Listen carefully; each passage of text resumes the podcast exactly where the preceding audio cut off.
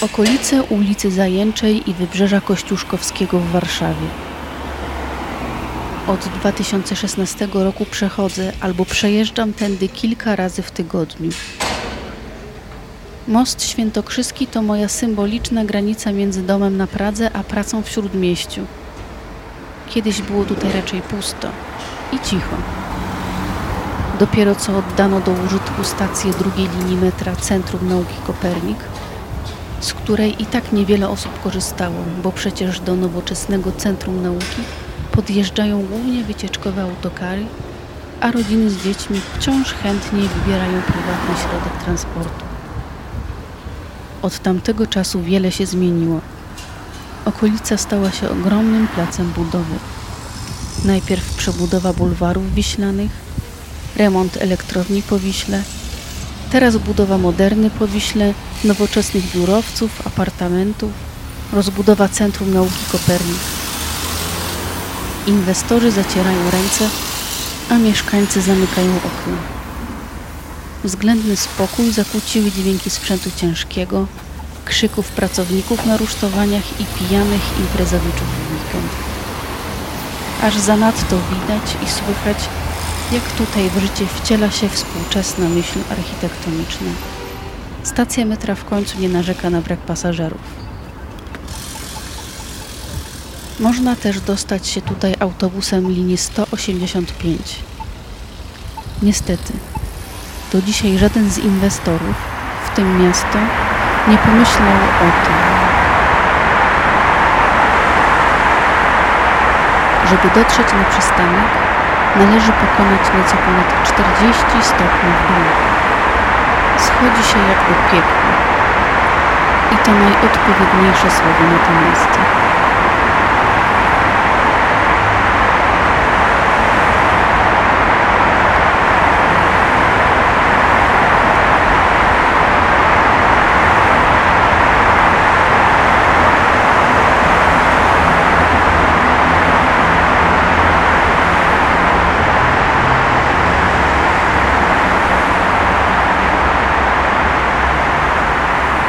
Jaką rolę odgrywa myślenie o hałasie w projektowaniu i w architekturze?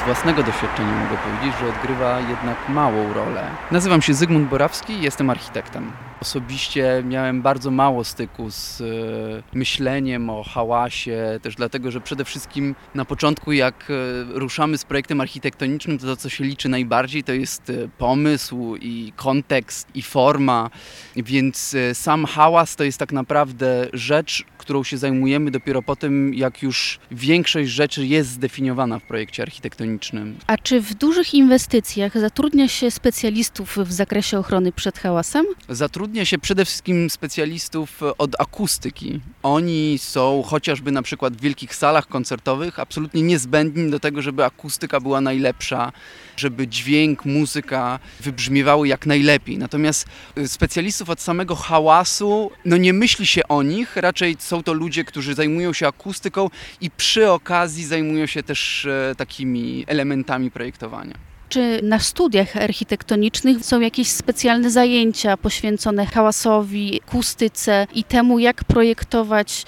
przestrzeń, aby uwzględniać właśnie takie walory jak dźwięk? Więc tutaj znowu mogę tylko mówić z własnego doświadczenia. Ja studiowałem w Szwajcarii i mieliśmy dwa rodzaje zajęć, na których badaliśmy coś takiego jak dźwięk i hałas. Pierwsze zajęcie to była fizyka architektury i tam zajmowaliśmy się rzeczywiście izolacyjnością akustyczną, więc badaliśmy decybele, jakie są normy, jaka powinna być izolacyjność, żeby żyło się jak najbardziej komfortowo. Natomiast były to rzeczy tak naprawdę dosyć nudne i nikt się tym jakoś za bardzo zajmować nie chciał. Natomiast mieliśmy drugie zajęcia, które dotyczyły stricte dźwięku w architekturze i mieliśmy bardzo, pamiętam jedne ciekawe zajęcia, gdzie musieliśmy zrobić mapę z pamięci, mapę naszego mieszkania, w którym dorastaliśmy, która bazowała na dźwiękach, które w danych pomieszczeniach miały miejsce.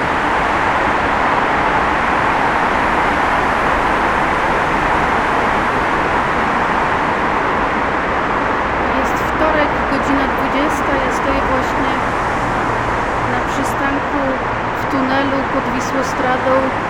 To jest przystanek na drodze autobusu 185. i zdecydowanie nie jest to miejsce, w którym chciałabym rozpoczynać każdy poranek w drodze do pracy.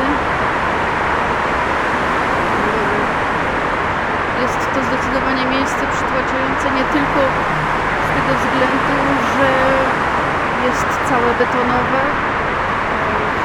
Czuję się przytłoczona dość niskim sufitem, wielką betono, betonową konstrukcją też niestety ogromem spalin od samochodów. No ale przede wszystkim to, co się rzuca w ucho, to hałas, który jest tak potężny, że po dwóch minutach stania tutaj jestem już ekstremalnie zmęczona nim i nie ukrywam, że powoduje to pewien, spo, pewien sposób, pewne, pewne zdenerwowanie, ogromny dyskomfort. Byłam też tutaj o godzinie 17, czyli raptem 3 godziny temu, gdzie e, trzypasmowa ulica była w zasadzie całkowicie zakorkowana. I paradoksalnie hałas był mniejszy niż teraz, gdy ten ruch jest płynny, co znaczyłoby, że jednak dużą rolę e, w tworzeniu tego hałasu odgrywa prędkość samochodów, ponieważ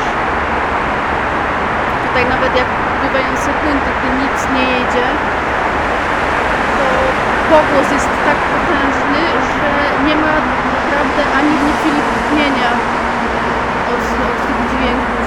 Najgorsze są jednak skutery i motocykle.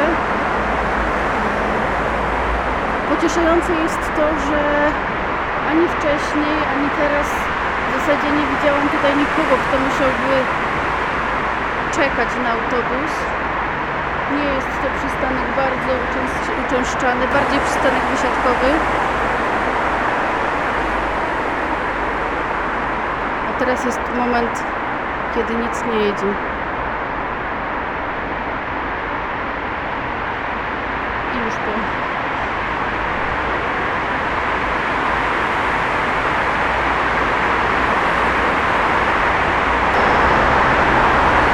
Właśnie przyjeżdża autobus 185.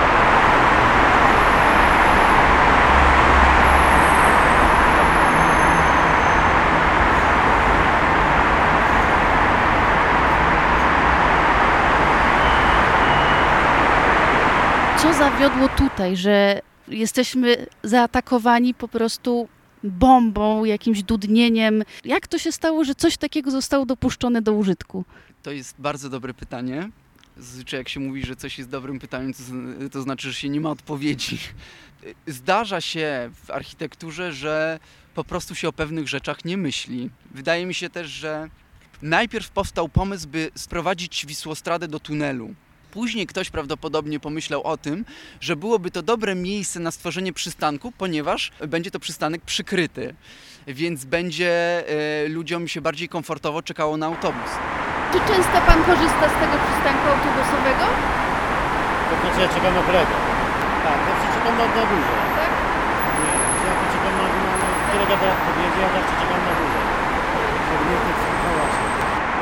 Nie wszystko było dobrze widoczne ze względu też na y, olbrzymi brud w tym tunelu. Wszystko jest już pokryte y, zanieczyszczeniami, spalinami. Cały ten tunel jest w zasadzie betonowy, prawda? e, betonowe ściany, asfaltową e, drogę i, kamie- i wyłożony kamieniem przystanek. Czyli de facto nie mamy materiałów, które posiadają jakąkolwiek porowatość, które mogłyby pochłaniać dźwięk. Oczywiście nie można by było teraz tego tunelu wyłożyć panelami dźwiękowymi albo specjalną gąbką, bo nie miałoby to większego sensu ze względu też na to, jak bardzo brudziłyby się te materiały, ale na przykład można by było pomyśleć o tym, by stworzyć jakiś ekran akustyczny, w którym na przykład byłyby wycięte dwa albo trzy otwory, dokładnie w takich odległościach, w jakich są projektowane odległości drzwi e, w autobusie. I wtedy to by już w jakiś sposób pomogło. Tak jak na przykład są projektowane teraz chociażby w Londynie ekrany akustyczne w metrach, które są szklane. Te otwory są w takich odległościach, w jakich odległości są e, drzwi e, w wagonach metra. I to bardzo dobrze się sprawdza.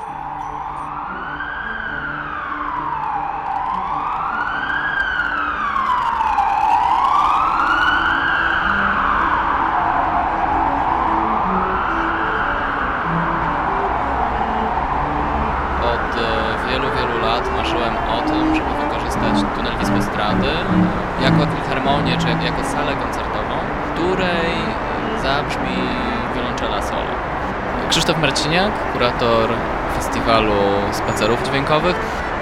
Niesamowite jest to, że po prostu rzeczywiście każda ulica, każda droga w Warszawie produkuje dokładnie taki sam hałas, tylko że on leci w przestrzeń, on się rozchodzi, podczas gdy w tym tunelu rzeczywiście słyszymy ten hałas skoncentrowany, taki jakim on jest w rzeczywistości. Zaprosiłem Anetę Stefańską do tego, żeby wykonała dowolny tak naprawdę utwór. W tym przypadku była to szósta suita wiolonczelowa Bacha. Nawet powiedziałem Anecie, że ona może zagrać dosłownie to, na co ma ochotę, dlatego że tej wiolonczeli po prostu tam nie słychać. Ona co jakiś czas wyłania się spod tego szumu, spod tego hałasu, natomiast wystarczy, że jest się rzeczywiście tych 4 metry, 3 metry od niej, żeby ledwo słyszeć ten dźwięk. Asia Zabłocka, kuratorka Festiwalu Spacerów Dźwiękowych. Pamiętam miny osób zgromadzonych w autobusie, który, który przyjeżdżał i to rzeczywiście było jakieś zaintrygowanie i, i wielkie zdziwienie, więc fakt, że przechodniów e, jako takich i osób zgromadzonych na przystanku raczej nie było w tamtym momencie. Mam wrażenie, że to miejsce, ten przystanek jest tak koszmarnie głośny, że ludzie po prostu przebiegają przez niego. To jest jak, nie wiem, przechodzenie przez zimną wodę. E, robiąc ten koncert, wręcz wymagaliśmy od wszystkich osób, rozdaliśmy wszystkim osobom stopery piankowe i wymagaliśmy od wszystkich, żeby wchodząc do tunelu, e, mieli te stopery, mieli te uszy zabezpieczone.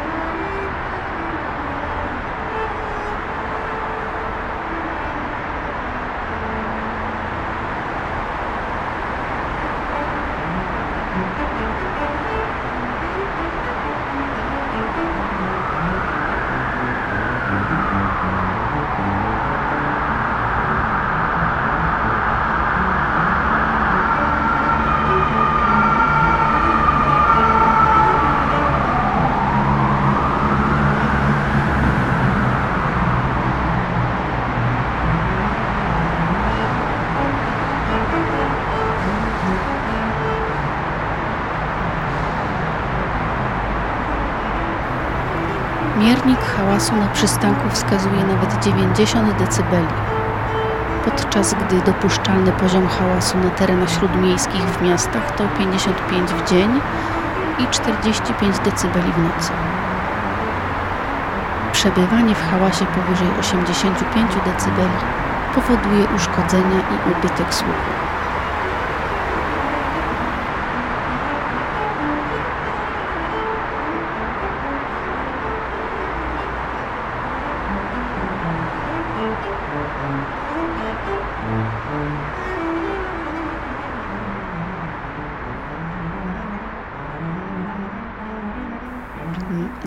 Pierwszy raz, kiedy ktoś zwraca uwagę na ten zagrażający zdrowiu przystanek.